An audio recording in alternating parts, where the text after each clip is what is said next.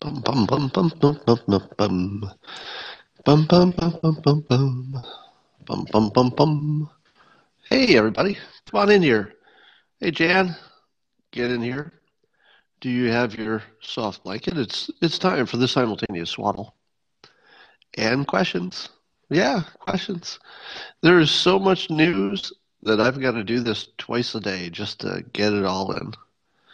Two hours a day of live streaming and I love every minute of it because I get to spend it with you. Now, if I were President Trump and I was trying to tell you how good the simultaneous swaddle is, well, I would say things like this. I would say it might be the best ever.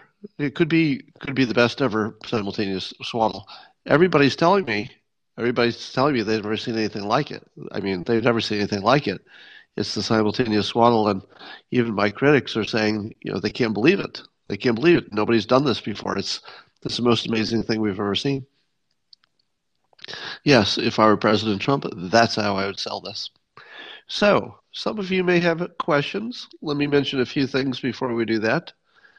Um, if you're trying to guess how long it will take you to get paper goods on the shelf, let's say toilet paper as the prime example, I have an estimate. And the estimate is approximately one month from whenever the shelves were mostly dry. And the reasoning is this if you were to guess of all the people who did a little hoarding and all the people who didn't, because surely there were people who didn't do any or didn't do much. If you were to take the average, I think the average is that each family had about a month of supply. Now, that's a guess, of course, but it feels about what people would do on average. Some people would have six months some people would forget to go to the store. They'd kind of balance each other out. So let's say a month.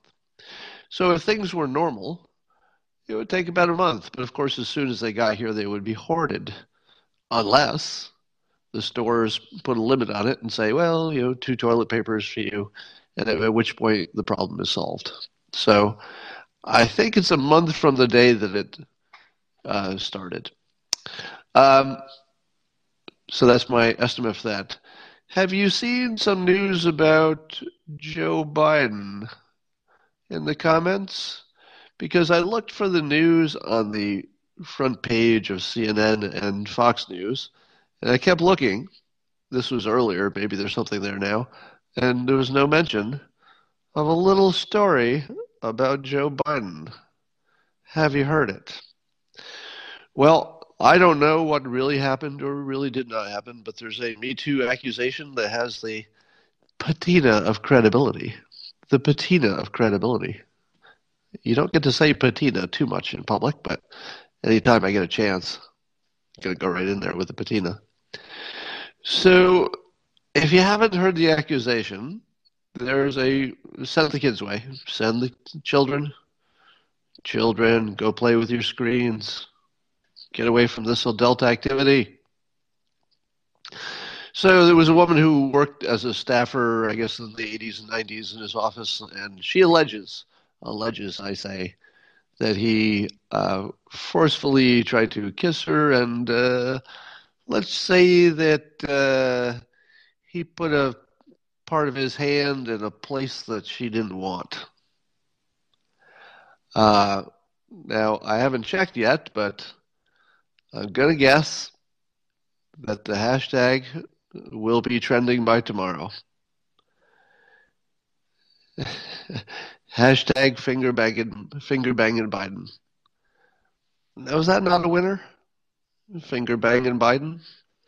You might have to spell it with the G or not the G. I'm not quite sure yet. But uh, is this story true? I don't know. Who knows? Who knows? Apparently, she she had contemporaneous reports, and she was backing up somebody else who had similar reports, and blah blah. Well, I don't know about any of that, but what I do know is that I can't quite imagine him getting elected at this point. It went from hard to believe to okay, that's over, to impossible. So I just tweeted around a video that uh, Kamala Harris just did. She was talking about the vote for the the relief package, whatever it's called. And long ago, I had predicted that she would disappear after withdrawing from the race, and that she would retool.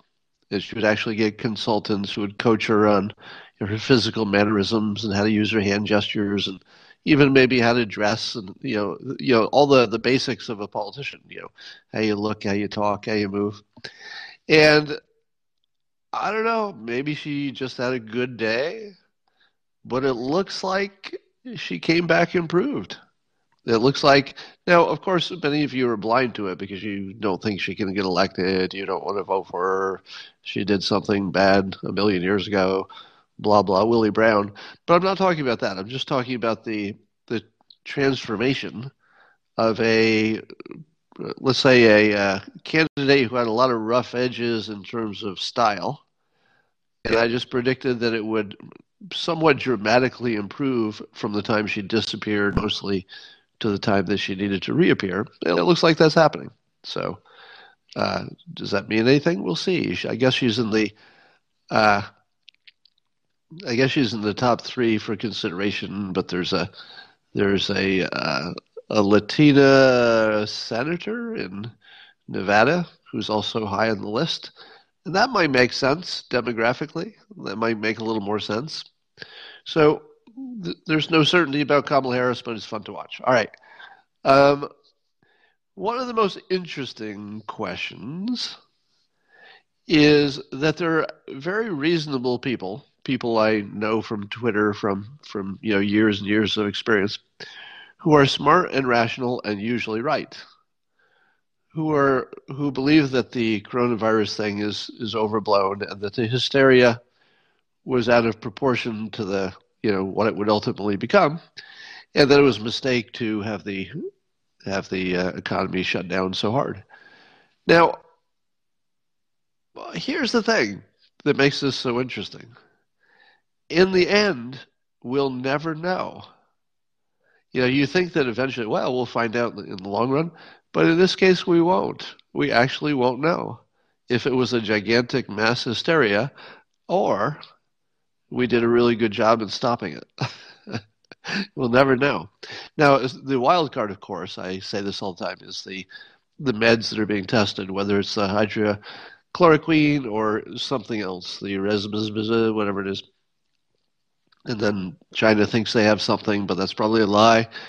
So there must be a dozen or more different meds that have at least some promise, and they're being tested pretty quickly. So what happens if the meds work? Let's just say hypothetically, let's say if the hydrochloroquine it works and the supply gets up to gets up to speed pretty well. Wouldn't that look like we beat the curve because people would go back to work. Maybe they get a little sick, but they don't die. They don't need ventilators. The hospital isn't crashed. People aren't that worried. We protect we protect the old people for a little while longer. Everybody's smarter about washing their hands. So to me it seems like we have a, a pretty distinct path out. And it, and at least there's a possibility, I don't know what the odds are, but there's a possibility that we'll get to that better place without running out of ventilators. Now, that's based on the fact that we, we have enough at the moment, but what's tomorrow look like? You know, the, the whole reason that we, we were building them like crazy is that it seems like all the smart people who know epidemics and follow this for a living, they seem pretty unified that this is going to be bad. So you can't tell anything from you know the snapshot in time. You have to look at what they say it's going to happen. But what if it doesn't happen? What what if we get a total handle on this and deaths are under 5,000 for the country? Which, by the way, is my, uh, I'm going to make that my prediction. So my prediction is fewer than 5,000 deaths from coronavirus in the United States. Now, that would be at great odds with the experts, but it assumes innovation. So it assumes a tool comes online that hasn't been used yet. So that that's the optimism that we we get smarter about how doing doing that. You know, maybe we test better. You've seen amazing things about um, the test kits. Oh, by the way, here's another here's another uh, prediction that I made a while ago. Um, I told you that I'd I'd worked with startups at Berkeley, and for, this was just even a few years ago. And one of the things I saw is that they had a whole bunch of technology that they were putting, they were making different companies out of, but all had the same quality, which is um, there had been developed over the years rapid ways to test blood. So after 9/11 and after you know bioweapon scares and stuff and anthrax, the government tasked the, the labs to find a way to very rapidly test blood for bioweapons. Now that would include, of course, the ability to test for uh, you know a virus. So I told you that I had the advantage that I'd seen all these startups who could do this much faster and more cheaply and just with you know desktop units and stuff. And I predicted that those would start coming online, and I think that's what we're seeing. You know, I'm not sure it's the same technology, but I would imagine that the ability to rapidly test blood is something that did not exist in the the old fossilized you know system where you send it away to the lab or but I assumed that it was something that existed and could be ramped up and it looks like that might be happening now. So that could be great. So what happens if we we find a way to test everybody cheaply at home and accurately? Well, will the people who say I told you it wasn't going to be a big deal. Are they right? Who would be right? Would they be right by saying it, was mass hysteria? Well, only because a miracle, you know, that, that human ingenuity found a way to solve it. I don't know. On the other hand, um, we don't know too much about China, for example, how they got a hold of it, on top of it, or if they did even. Uh, could be that that was the hydrochloroquine as well. All right. You're in a town hall with Congressman Schiff. Got a question I can ask? Yes. uh, Congressman Schiff. Um, is there anything that's good that couldn't have been done sooner? Just a general question. Because all day long you're watching idiots on television criticize anybody, you know, whether it's Trump or anybody's criticizing anybody, it's all the same empty criticize, criticism. Should have been done sooner. Everything should have been done sooner. you know, after the fact, we're all geniuses. Oh yeah, I should have been done sooner. which completely loses the fact that at the time nobody really knew what to do, but you have to do something. So you do something, maybe it works, maybe it doesn't, maybe adjust. But I have no patience for the people who are going to do an autopsy on a basically a brand new situation. Uh, did you see CNN anchor interrupt Navarro constantly? I did not, but it sounds fun. I hope there's a clip of it. uh, do you know how many cell phones have gone dark? Good question. I don't know. Maybe we'll get that sometimes. Uh, let me see if I can take some questions. Let's check our technology. Let's see. How about Euler? If I pronounced that right, Euler, Euler, Euler. Hello. Do you have a question for me? Adrian, uh, I've read all your books. I'm Brazilian. Can you hear me? Yes, I can. Go ahead. Uh, I just want to know how can I use more visual persuasion when speaking and writing? Because I see you here in the periscopes, and when I read you, I see you have a lot of visual persuasion. And uh, I read in Win Bigly, Uh-huh. and I well, just want to know that. Yeah, it's it's really just a, a matter of training yourself in practice. So there, there's nothing magical to it.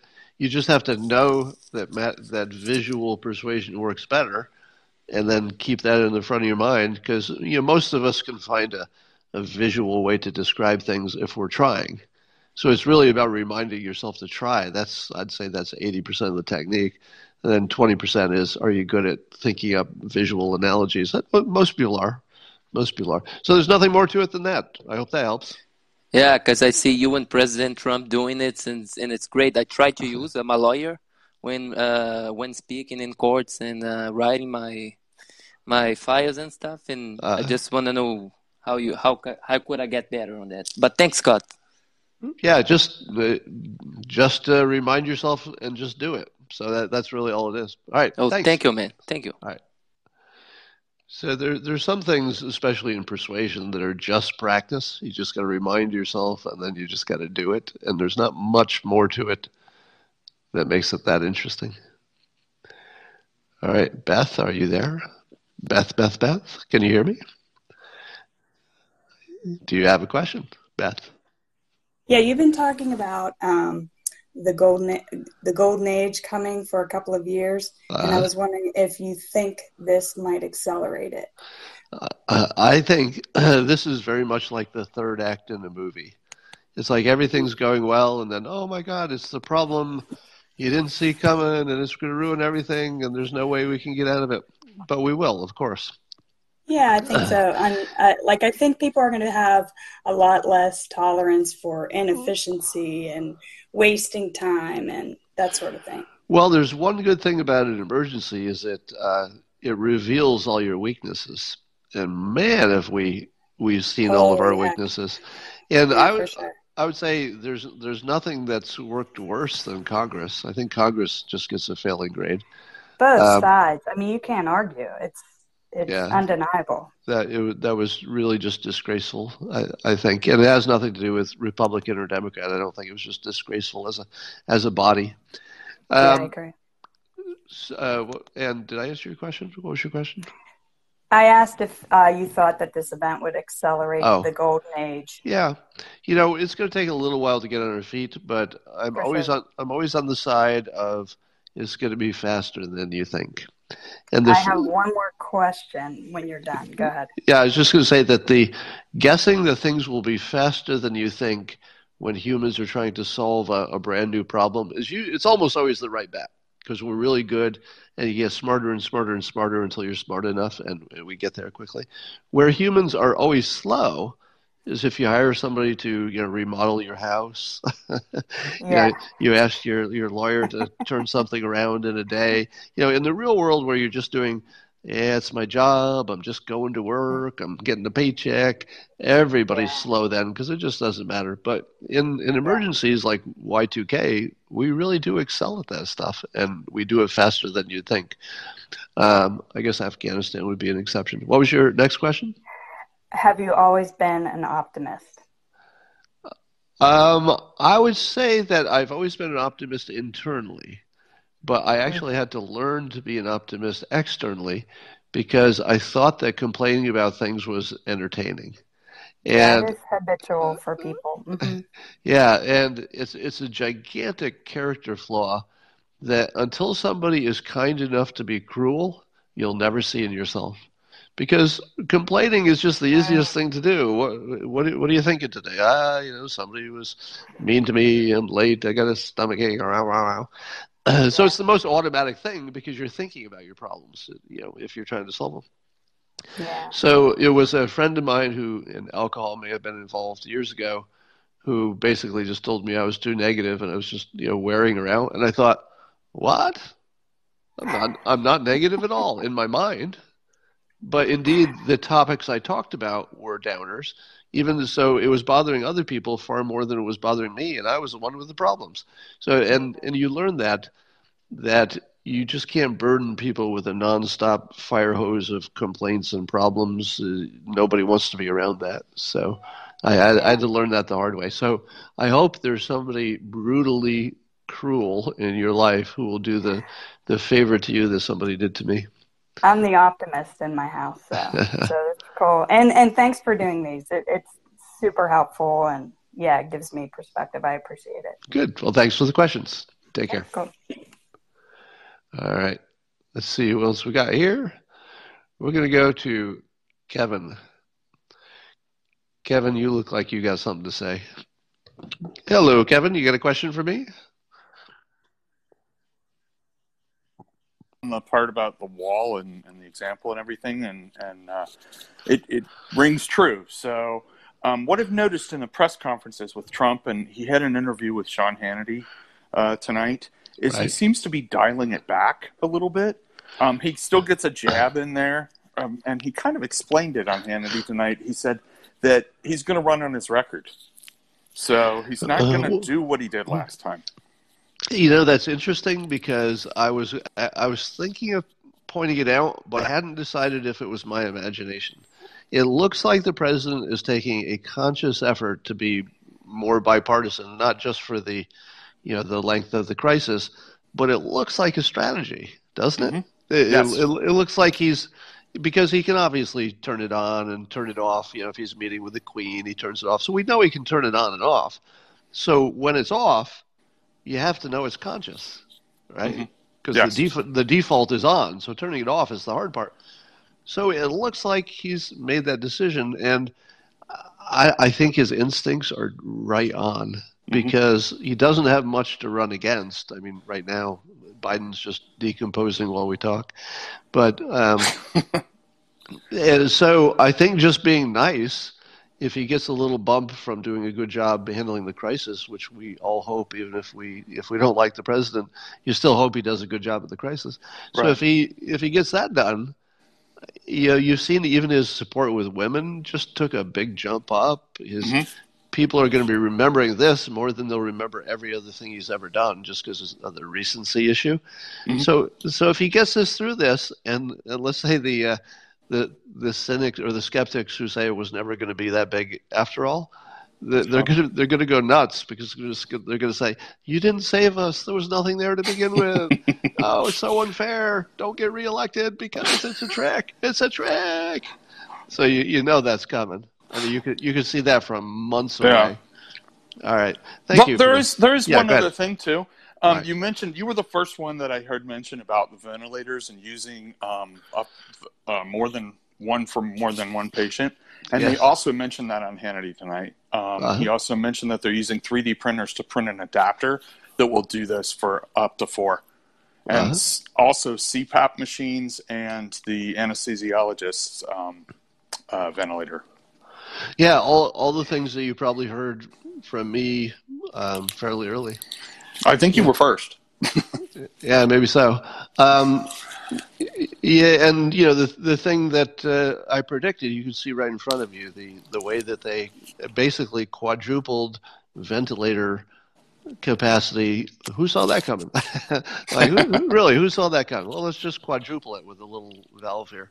So, and, and in a thousand different ways, people are making that kind of little innovation that, that Mhm. turn into big things. Very impressive. All right, thank you. Thank you, Scott. All right. Let's see. Take another question here. Let's go to Psychic Brian. Psychic Brian. Psychic Brian, can you hear me? Do you have a question? Hello. my call. Thanks Yes. for taking my call. What's your question? I have a question? question. I have a question on hypnosis. Sure. I was wondering if hypnosis can change the simulation that you're living in. You- You've talked um, uh, in your scopes about simulation. We might be living in a simulation, and I, I that's what my, my second part. Um, so how how do you think hypnosis can change your own simulation that you might be living in, and how long would that take if you were practicing, say, hypnosis? Well, no, I don't think there's any any way that hypnosis as the as a practice in which you sit in front of one person and they go into a relaxed state.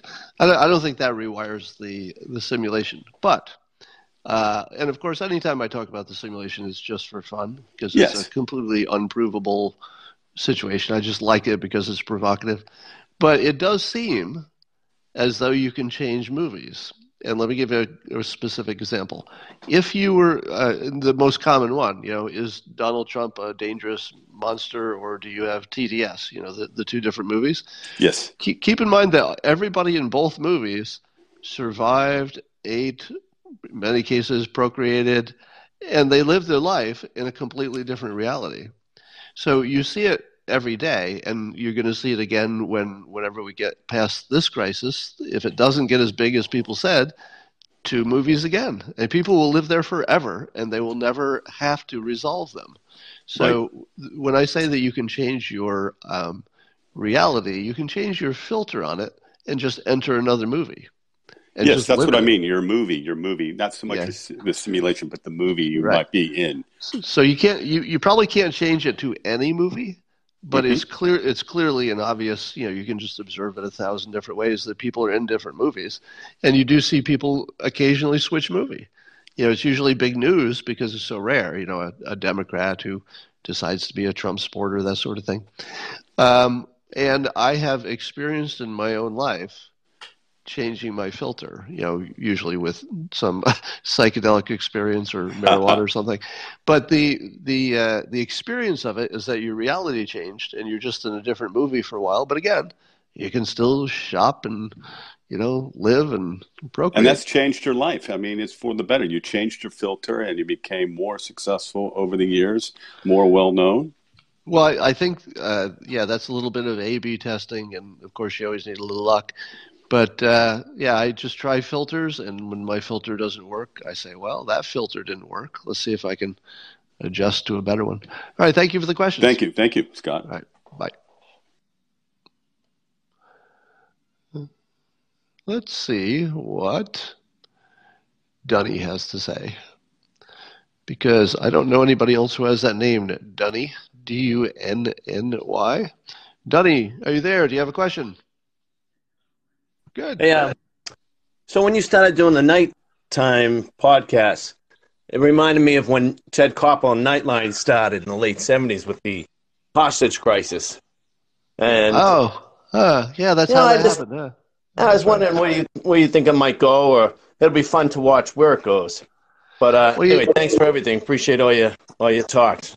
th- thanks for the question. You know, um, I don't plan it you know, I didn't plan to do the morning ones. I just sort of evolved into it. I didn't didn't plan to be a commentator about persuasion. I didn't plan to write my three last three books until until I had an idea and did them. So, um, you know, I always tell people to build your talent stack so you can go in a lot of different directions. When yeah. this is over, if I've done a a job that people would want to see more of in whatever way, it, it would open up opportunities but I don't have a plan in advance about what I would do with that or, or where I take it. Probably just something that's more and better along these lines. Maybe do some more interviews, see what that looks like. But uh, thank you for the question. Keep it up. Thank you. All right. Let's see what else we got here.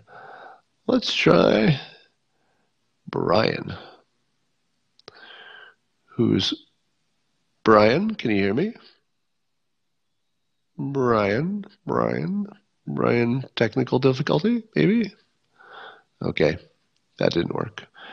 This must be excruciating if you're listening to it on a podcast. I'm sorry.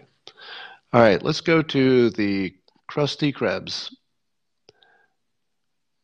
Krusty Krebs, are you there? Hello, Krusty. Do you have a question for me? Uh, apparently not. Okay. Seems, seems he may have walked away. Da, da, da, All right, I'm in some weird mood. Mode. Let's try somebody else. I swear I will get a real guest on here. Let's see if Jet Girl is there. Jet Girl, are you there? Okay. Hello. Do you have a question for me? In your perspective on the um, statistical data that we get, whether it be um, something that's brought together as in, um, it's not Walter Reed, but whoever's gathering it in, uh, I think in DC, there's a hospital that's gathering all the data, and just ones coming out from all over, and how you feel, how much of it is true, and uh, just what your overall opinion is about that. The the the numbers are so non-believable in terms of you know, uh, the likelihood that they're actually accurate is so low that we're really in a complete fog of war. The only thing you can do is try stuff and see what happens. And then even and even then, as we talked about before, you still don't know if things change because of the thing you tried.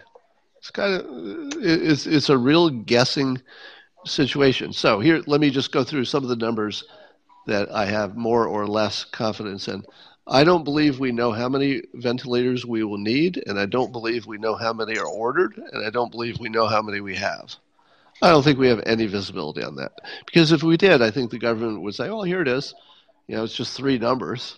Yeah, we need, we have, on order, three numbers. If they knew, they'd tell us, which means they don't know. Likewise for all the other PPE, there's no visibility. And I think that has something to do with the fact that you know a variety of entities are springing up to meet the need, and I don't know that anybody has a idea how many of them can deliver and when are they real. Uh, so I, So- I think so do you- we just do don't think- know. Do you think Yeah. the shortage the shortages is do you think is a fear or do you think it's um, realistically shortages? Well, the the the shortages are based on what we anticipate for the most part. There are only a few hospitals that look like they're starting to run low in real time right now. But for 99% of the country, there's a shortage in the sense that they think they might need some down the road and pretty quickly, you know, in a week or 2 Um, nobody knows. So that's the thing. You know, will will the social separation work? Uh, will all the people who are coming in now, who are probably getting hydra chloroquine? Are, are they not being hospitalized? So the problem's already solved. I mean, one of the possibilities is that the problem is already solved, and it just takes a while for us to see it run through the system. And what I mean by that is, if the hydrochloroquine is is at least keeping people from having to be hospitalized, and there's you know lots of anecdotal but not scientific evidence of that, um, then maybe it's already solved because it's just a matter of supply and I gotta I gotta believe that those are coming online pretty quickly. Probably the New York hospitals are already using it. You know, the the people that you're hearing are dying today are probably ones that were maybe a little too far gone, or maybe ones that would have died under almost any condition because they were that fragile. But what you should see, if the if the meds are working, is that the death rate will stabilize even as the infection rate is climbing like crazy. So that's what I'm, I'm predicting. So I think we'll get we'll get through it, and I think it will be less less than the worst case by far. But we'll never know if it was because we stopped it. Uh, It'll just drive us crazy forever. All right, thanks for the question. Thank you.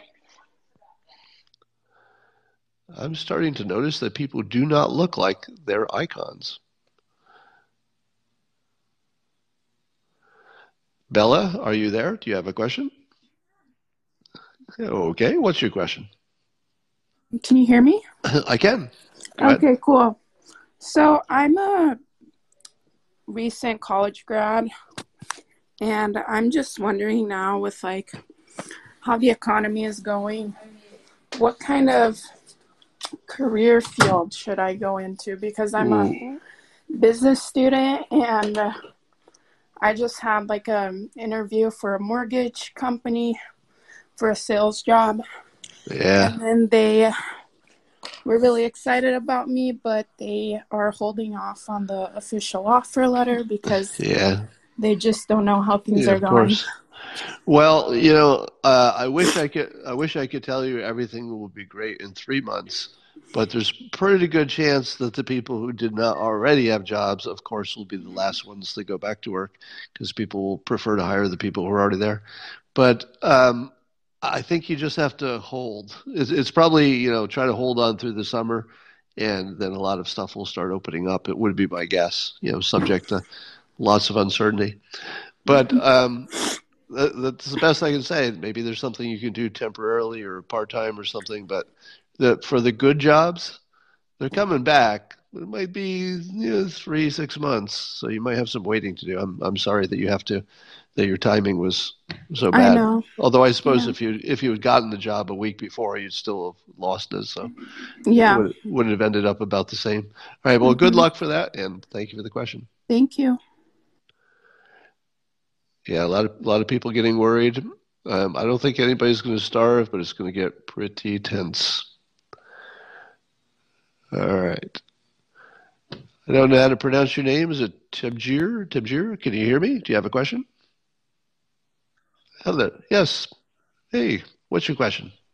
Thanks a lot for taking the call. I just want to quickly say I've been a big fan, read all your books, uh, Thank you. and thank you for doing uh, these uh, periscopes. Uh, they're the perfect combination of uh, objective and subjective, so that's been uh, that's been very useful. Uh, I'm a software engineer. I work up here in uh, Montreal, in Quebec. So we've been remote for two weeks. Everything's shut down. But funny enough, uh, we've been the most productive we've ever been. So what what what uh, what would be your predictions on uh, work from home policies uh, after this uh, shutdown? well, you know, you would think that people would say, "Hey, this work from home thing works so well that we just got to keep doing that." But there there are a lot of obstacles to working at home. One of them is that there might be other people home. Uh, you know, I've been working from home for I don't know twenty years or whatever, and if somebody else is home, even though you're working, it's really hard to convince them that they shouldn't tell you about the dead animal that's in the swimming pool. You know, it's really hard to convince somebody who's not working, who's in the same house, that that suspicious smell needs to be investigated right now because the house might blow up. It could be gas. And, you know, and when other people are in your physical vicinity, they just have a lot of emergencies. you know, not the kind where you're going to die necessarily, but just a lot of stuff you got to look into right away. So you, so um, in my case, Christina is amazing about you know understanding that separation and stuff. So I don't have any problem with her. But a lot of people are going to have that problem. Working at home is kind of hard if somebody else is there, especially if some of the time it's kids. So a lot of people are going to be desperate to get back to work.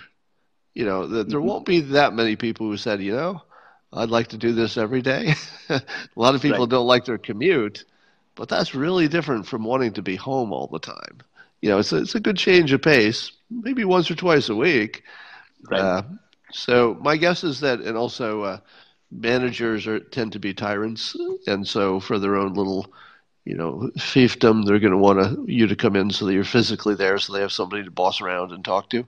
So I think, uh, yeah, I, think humans being humans this may change things up to 20%, meaning maybe there'll be 20% more telecommuting after this, but I don't think it's 100%. You know, maybe 20%. That's my guess. All right. Thanks for the question. Thank you. All right. It was a interesting question. Let's see if we can keep it going with uh, Nils. Nils? Nils, Nils, Nils. Nils, do you have a question for me? Nils, are you washing the dishes? Get over here. Ask me a question. Hello, this is Nils. Yes, Nils. What's your question? Wow, I tried to call you the other day and I uh, I hit the wrong button. This is really wonderful to talk to you. I, I, I was going to be funny and disconnect you, but I won't do that. It would have been hilarious. All right, what's well, your question? I have to say, Scott, I've been following you for the last two years I've gotten my father into you, and I have been living the golden life. okay, I swear I didn't do that. He just got disconnected. I I promise you, I did not do that. but was kind of perfect. All right. Um, bye, Nils. We'll have to try it again. I swear to God, I didn't do that. That was, you know, even after I said it would have been funny. It looks like maybe I did, but I didn't. All right. Uh, can you hear me? Do you have a question? And what do you think will be the triggers that turn this whole thing around and we get back to a normal life? Well, I th- my greatest hope is that the meds keep you out of the hospital. And if that's true, people will take their chances with getting sick. The other possibility is, you know, we find out that 80% or some huge number of the, the public already has it. And then we'd say, oh, well, if half of us had, had it, we're closer to some kind of accidental herd immunity. immunity. The other thing is the uh, I, think this is going to be maybe the black. What is it? The underdog or the black horse or the black swan or something? Not the black swan, but the thing you don't see coming, but it's just sort of plodding along. And it's that uh, the blood serum stuff, where the people who have already had it and recovered have the antibodies, and you can isolate them in the serum and put it in another person, and it gives them, we think, some immunity. And that one's always just sort of thrown in the list it's like, oh, this has happened, this has happened, ventilators and pills and stuff, and uh, the blood serum thing. But the question is, is that the one that could ramp up the fastest? Because how many how many recovered people do you need, and how much serum do you get out of them? to handle how many people and how long does it take. Now, under normal situation, you wouldn't want a lot of healthy people going in and doing this weird blood serum thing. And I actually I don't even know if it's for before you get it to keep you from getting it, or is it to help you after you've gotten it? I think maybe both. Um, so we'll see. You know, it, it, that one just keeps plodding along without getting much attention. But the math of it and the practicality of it suggests that we could scale it up. So you know, maybe that'll be the thing. Anyway, those are the, th- the three things I think are by far the most important, and then the then also the cheap tests that you can do at home because if we could all cheaply and immediately test at home, we'd have no problem tomorrow. So any one of those things could end up being the thing. But we probably have at least four things, optimistically. We might have at least four things that are the thing, you know, on top of the social, social isolation. So I, I feel as though it's starting to look like a mismatch you know, us versus the virus when it's been exactly the opposite till now. Was, it's still a mismatch. So we're right on the cusp of having a real good visibility about these other tools, and, and then we go on offense. And then it gets fun, not for the virus. All right. Thanks for the question, Nancy. Let's see. How about patches? Patches, I'm adding you because your name is Patches. Patches, do you have a do you have a question for me? Thanks. Um, I got two two things to talk about really quickly. They're about both about related to the uh, the Trump pills, and one of them is basically China, which I kind of go along with your theory that they're kind of evil, and I think they're probably not announcing the pills because it allows them to continue to increase their control of their society over there. Well, there's actually maybe even another reason, which is you know the one of the studies that said the pills uh, don't work. And by the way, the French study that said that they do, people online are saying that's debunked. I usually side with the debunkers. If somebody says something's true and then somebody says that study's debunked, if I don't know anything about it, I usually side with the debunker. the debunker is usually right, not every time. But um, there was one study out of uh, Sichuan, what university or something in in uh, China, that indicated that the pills don't work. But in the same article, they said, well, but these this uh, expensive drugs that are made in China, well, they really work. So you know, you don't want to try these cheap ones that you can get anywhere. Probably don't work. What you want is these really expensive ones that you can only get in in China. So you can't really trust anybody at this point. Um, yeah, I guess so, the whole yeah. thing where they built the hospitals and shut the hospitals down so quick, I thought was suspicious. Like it just wasn't contained by locking some doors to that point. That they had something going on beyond just social distancing to get rid of the hospitals.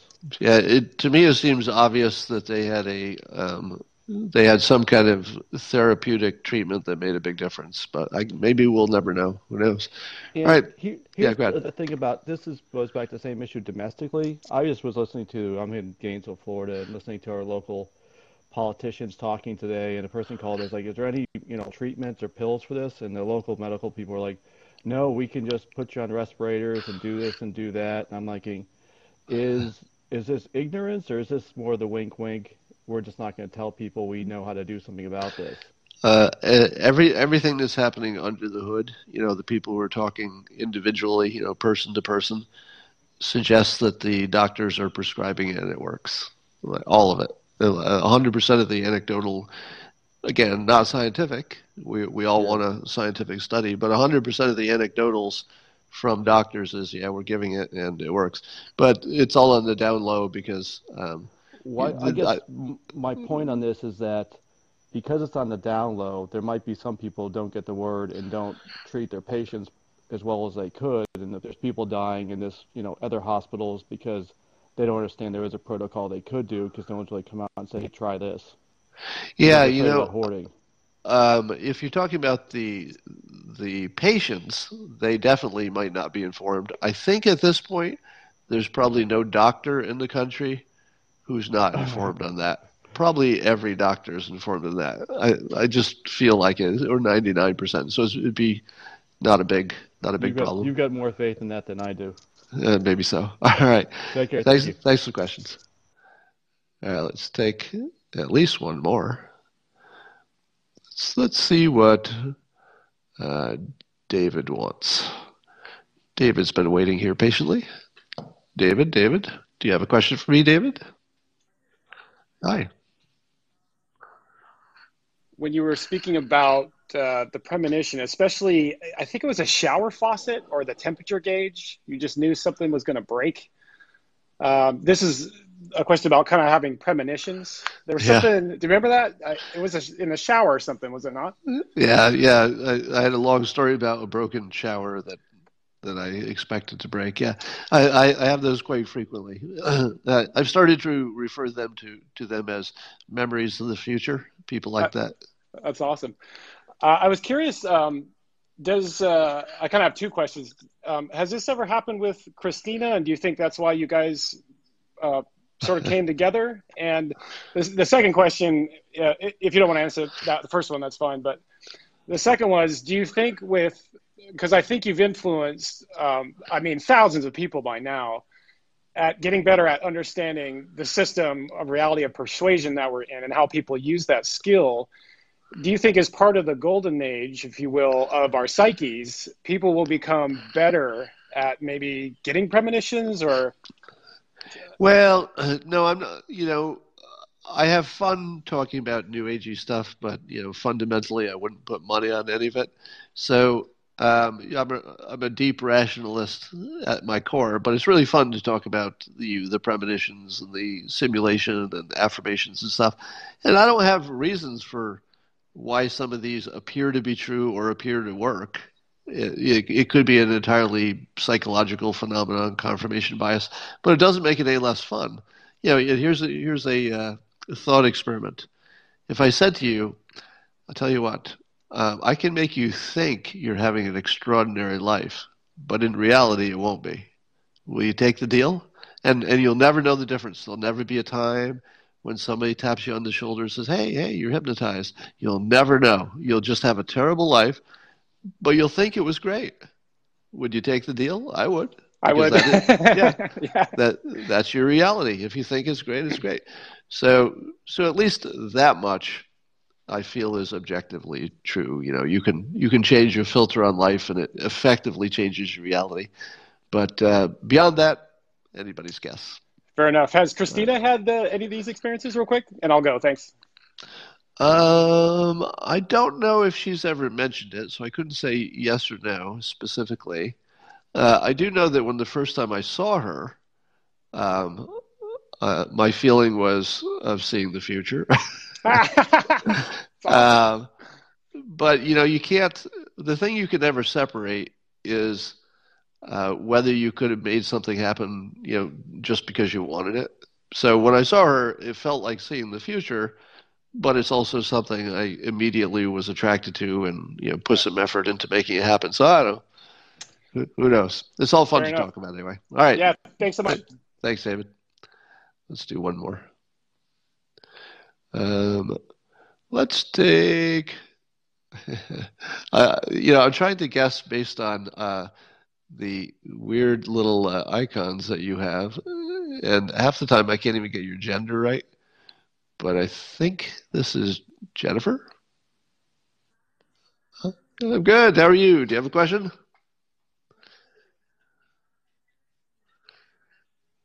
and in Donald Trump taking care of this bill that the Congress is trying to pull off, like with, the whole country is so furious. Is there any chance you think he would do something and pick pick up this free money and and you know strip out some of that pork and Well, you know, um, depending on what station you're listening to and who's talking, these the bill is either a gigantic, you know, mistake in a hundred ways, or it all makes sense if you just heard why. So Yes. I've heard I've heard both versions of those of those, but the one that uh, maybe really set me back is was listening to the president describing how good it was.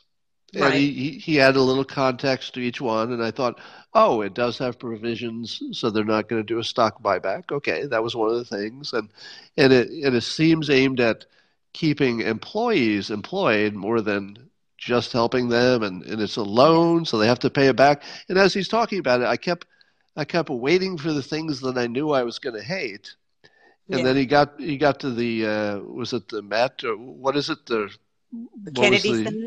Kennedy Center. So he gets to the Kennedy Center. I'm like, oh, okay, okay. He, he's just going to go off on this. He starts saying how he likes the Kennedy Center, and he talked him down from 35 to 25, and a lot of people are employed there. And I'm like, what am I watching? now, Yeah. in that case, in that case, I'm pretty sure that was, and and I think he actually said this that you know you you got to do a little negotiating. So I think he was he was softening it, but it's obvious that wouldn't have been you know in his perfect bill. So I guess when I listen to it, the big stuff, because even if you can hate the little Kennedy Center thing, but it's not big compared to the rest of it. And he actually had some reasons behind everything he mentioned. And uh, so I would say I'm, I don't know, 60% well informed about what's in there. And the big stuff looked at least like it had some rationale. You know, I don't know if anybody's smart enough to know that this is the worst idea in the world or the best. You know, I always talk about the economy being a psychology engine. And this is clearly a case where getting something done was more important, way more important than getting it exactly right. Because, you know, you can always send out more money. Yeah. But but if you do nothing, everything's falling apart. So they got the big thing right. So the big Yeah. thing was do something and make it a big number. Um, you probably heard me talking early in the process. People were talking about one billion, and then at the high end, people were saying, or two trillion. I mean, one trillion or two trillion. And I said from the start, it's got to be two trillion. And the reason it's got to be two trillion is not because I'm a genius who knows what the budget needs to be to get the best result. It's because the number's out there. As soon Yeah. as the number's out there, it's got to be the big one, because this is a psychology play. You want the country to say, "I didn't, I didn't stop at anything." You know, I, I could have saved money, but I'm not going to save money to let one person die. It's so as soon as the two trillion was out there, it had to be two trillion, because Yeah. that's that's the psychology engine and how it works. All right, um, did I answer your question? Yeah, and, and real quick though, I was kind of curious. Well, I was wondering why Donald Trump doesn't maybe have people from the military um, in his news conferences. When I watch their briefings, I feel so much better about what's going on. And I thought for- he he did until recently, right? Didn't he have? Yeah, isn't yeah. one of the members a I thought I saw, something? yeah, I saw one guy in uniform, but I just Yeah. was kind of curious what you thought about the optics of having him be a wartime president. Well, maybe seeing, Yeah, you know, it's it's a careful balance because um, you don't want it to look too military because that's scary. Yeah, yeah. and you know, some of the smartest people watching this have predicted that the military would eventually, you know, be have, having to be playing an active role in in uh, within the country, which would be scary. Even Oh, if they were doing, even if they were doing everything right, and they probably would, right? The military is very capable in so many ways. Uh, just people, the optics of it would be bad. So uh, it's okay to have one up there now and then, but I think I'd rather very civilian look, um, just for the psychology of it again. But Okay. thanks for the question. thank you. All right. All right, I think I'm going to end it just about here. Yeah, we've got the uh, the Navy medical ship that's going to sail up there pretty soon, and I don't know. Maybe we're getting a, handle on this. I think the news that comes out in the next two days is just going to be so important because, um, you know, we're going to find out if the uh, hydroxychloroquine works. And that's going to be a real big day. And if it doesn't, and it might not, you know, the president says that. I say it often, even though even though I'm very optimistic about it. I say it often. Might not. Just can't tell. Um, but I I feel positive about it. All right. Uh, why is ship going to California? Well, there's one to California and one to the East Coast. So I think they've got two of them, and they put them where they expect the biggest problem. All right, that's all I got for now. I will see you in the morning, and I hope you have a terrific night. Everything's going to be great.